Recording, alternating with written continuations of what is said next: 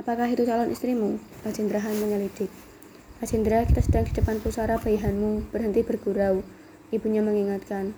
Ami, aku hanya bertanya. Lihatlah, zaman sudah 30 tahun. Dia akan jadi bujang tak laku jika tidak kunjung menikah. Bukankah begitu? Rajendrahan tertawa. Ibunya melotot menyuruhnya diam. Tanya, anak Rajendrahan yang dulu saat usianya lima tahun sering diajak jalan-jalan oleh Sri, sekarang usianya 24 beranjak maju menaburkan bunga di makam Triningsih, disusul oleh Amrita, Amir, Ami, dan Abu.